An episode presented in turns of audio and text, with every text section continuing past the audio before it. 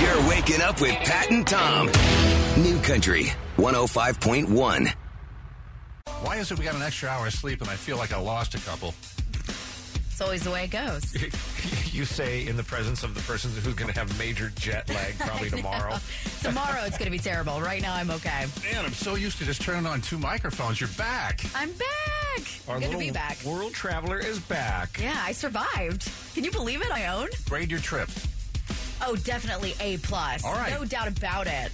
There were some mishaps, so I've learned my lesson. Like I can't wait to go back to Europe because I know, you know, you have to make mistakes to learn. Sure, absolutely. So for next time, it's going to be so much better. I'm going to spend a lot less money, and I just I can't wait. Like I'm dying to go back already. I have the itch. and do you remember how trepidatious you were about going? And I every- was so nervous. I- All I was thinking about was the ex and like this broken heart and being there alone and being so nervous. And now, like, I, honestly, the last couple of days, I haven't even thought about him. I- It's more about me and my experiences and the people that I've met and, and you just met friends there. You I met did. people, and, Were, and- Yeah. they, were they helpful? absolutely. Oh my gosh, one especially who is a traveler himself. So he sort of took me under his wing. But yeah, I mean, eh, gosh, sorry, you guys. I really just want to quit my job and like fly to Europe and stay there and sort of try to figure things out. That was the I don't last know. I heard from Cody. I think I'm going to vote for the first person since tomorrow's election day who decides to take a separate road on I 5 and have it just for trucks only. North to south route through the state of California and, and trucks, that's yours. Yep. Right? All the trucks and big, everything else, big heavy equipment, you can ride on that. That would make the ride so much better for the rest of us. I agree. This is because you had to travel down and back. Oh, my to God. Santa Barbara this weekend. From just south of Coalinga all the way home on I 5, I must have stopped, like come to a halt 25 times. Yeah. It was maddening. and and God, I, I mean, the, the world doesn't function with uh, you know, without truckers. We, you guys Right. are absolutely essentials. eh, But but the, the ones that they're, okay, they're in the the slow lane and they're going 55 miles an hour, and then the guy decides to pass that dude going 56 miles an hour.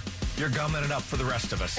You're gumming it up for But the I, I rest of think us. if you were to, to, to talk to people who drive truck for a living to have their own separate route, they would love that. I think they Oh, would yeah. too. Absolutely. then they would have to deal with us idiots like, come on, come on, come on, let's go.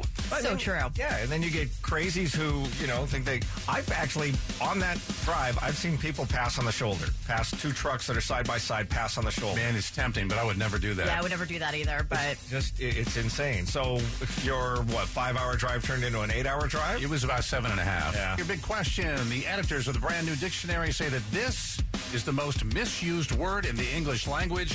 What do you think it is, Jennifer from Plymouth? Would it be irony? Yes. Really? Yes. Oh, cool. Nice job. You're going to go see Impractical Jokers. That's what we're giving away all week. Irony. And I really, I didn't peek ahead. I just, just let me be right on this one. I felt good. you know what? That's a really good guess because I'm not surprised at all. Thank you. That's what I wanted I was to going hear. to say literally. You know what? That, that is Well- misused too. Uh, People know what that means, but they don't use Yeah. it quite right. Yeah. Maybe Yeah. overused. Maybe that's the most overused. Yes. Maybe. I'm going to say it is. I'm going to say literally it is. Ever seen somebody you thought was somebody famous and turns out, mm, not really? Yeah, Vicky and I, uh, Friday night, we were uh, at this place called Downtown and Vine, great little wine place. Awesome margarita pizza, uh, right across from the IMAX theater. And we were going to go see the movie Bohemian Rhapsody. And I'm a, I'm a Queen fan, so I was already kind of geeked up, right? So we're in there. We're the only people inside, and they've got this little patio area outside. And there were some people milling about outside, and, and the waitress comes over, the bartender, and she says, um, "You guys know who Dan Aykroyd is?" I'm like, yeah, from Saturday Night Live and Ghostbusters and Blues Brothers, of course. Trading places? Trading Places, yes, and I love that guy. And she goes, well, he's sitting right out there. And I'm like, what? No. So try and, and, and very subtly kind of look out the window. And the guy sitting there, it could be him. The build is similar, the posture is kind of similar.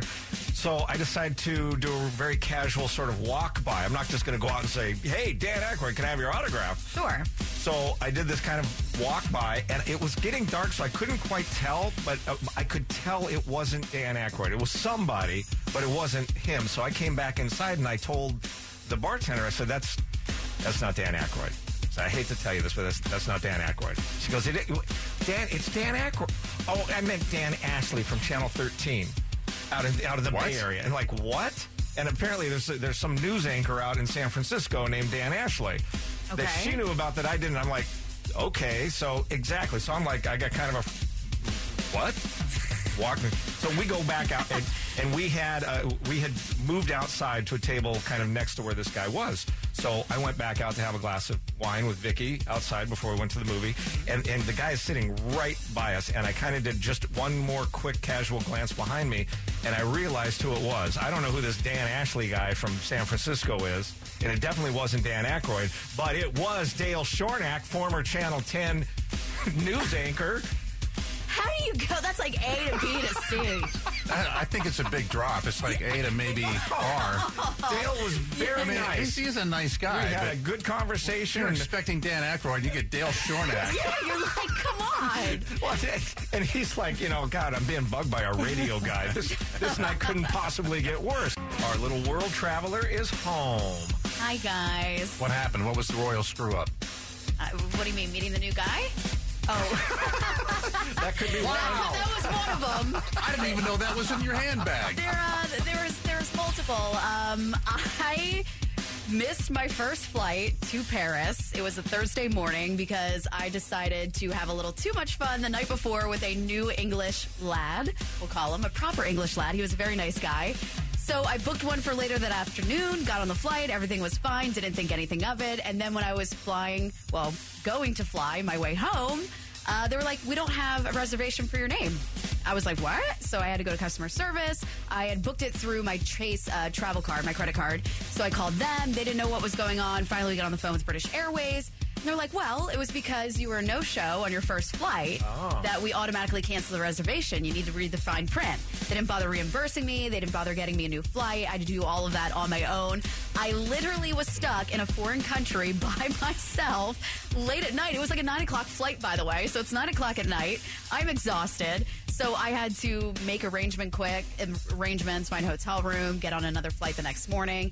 Thankfully, that was fairly cheap. I didn't feel like I was out of too much money, but still, um, yeah, being alone in a foreign country where there's a language barrier isn't the most fun. How did you navigate that? I just, I had to figure it out. I was definitely stressed. I was on the phone with my mom. I even told her, I go, I think I might cry. And I'm not much of a crier, but I was like, I, have, I think tears are welling up. But I just, I figured it out. I just made reservations and made it work. I'm a big girl, Pat. I figured it out. Did you- That's good. Did you prove anything to yourself by going? I, well, first of all, we're very proud of you, Thank you. For, for going because you were trepidatious, you weren't sure. What would you say to somebody about your age, maybe situation? Honestly, just do it. Yes, it's scary, it's frightening, but I made it work. If I can make it work, you can make it work. And it's the best trip I've ever done in my life. I don't Good. regret it by any means. So. Awesome. And there are so many more British lads, as you Oh, put there's a lot of British lads out there who are a lot nicer than my ex. So let me just say that. At the moment, Christmas tree up early. I think now is a little too early, but I could be wrong. Apparently, you are. A new study suggests that putting up your Christmas decoration earlier makes you happier. It invokes positive, nostalgic feelings from your childhood. Not only that, it suggests to your neighbors that you're friendly and open to conversation. And also, I mean, our Christmas decorations for everyone. It's not just yourself. It's you know, so the neighborhood can check them out as well. Plus, temperatures are warmer, so you won't be freezing up on that ladder. So it's just a good idea to do it early in doesn't general. That, doesn't that research kind of suggest that, that people who decorate their homes are a little more like outgoing? Yeah. And and like a little more receptive to uh a little more neighborly, I guess. is Yeah, the right way. absolutely. I, I think I'm going to put my lights up this week, just kind of out of necessity. Just- Okay. Can I, can I just to say get it something? out of the way, Maybe what? it's because of the effort that I always put in. Putting a stake in the ground with, with some light that shines on your garage, and it's like, that doesn't That count. doesn't count. No. PSA. That's like the crib notes, uh, the crib notes of Christmas It's like- decorations. Just it, do them. That's a decoration that says I would. I was at CVS and I thought, yeah, I might as well participate. But Boom. that is not. Yeah, you're right. agree. The, the only thing, But if it's an add-on, that's okay. Right. If it augments, if it augments. The only Christmas thing that I'm not on board with is my wife uh, went to Sam's Club this weekend and she stocked up on the peppermint coffee creamer. So that's all we have in the house now, and I hate it. And that's all we're going to have for the next two I months. can't go into Sam's or Costco or Lowe's or Home Depot now for like 30 days. It's like Christmas Because I go through in up. there to get duct tape or whatever, and I just get lost in the Christmas stuff for two days. oh Pat and Tom. New Country 105.1.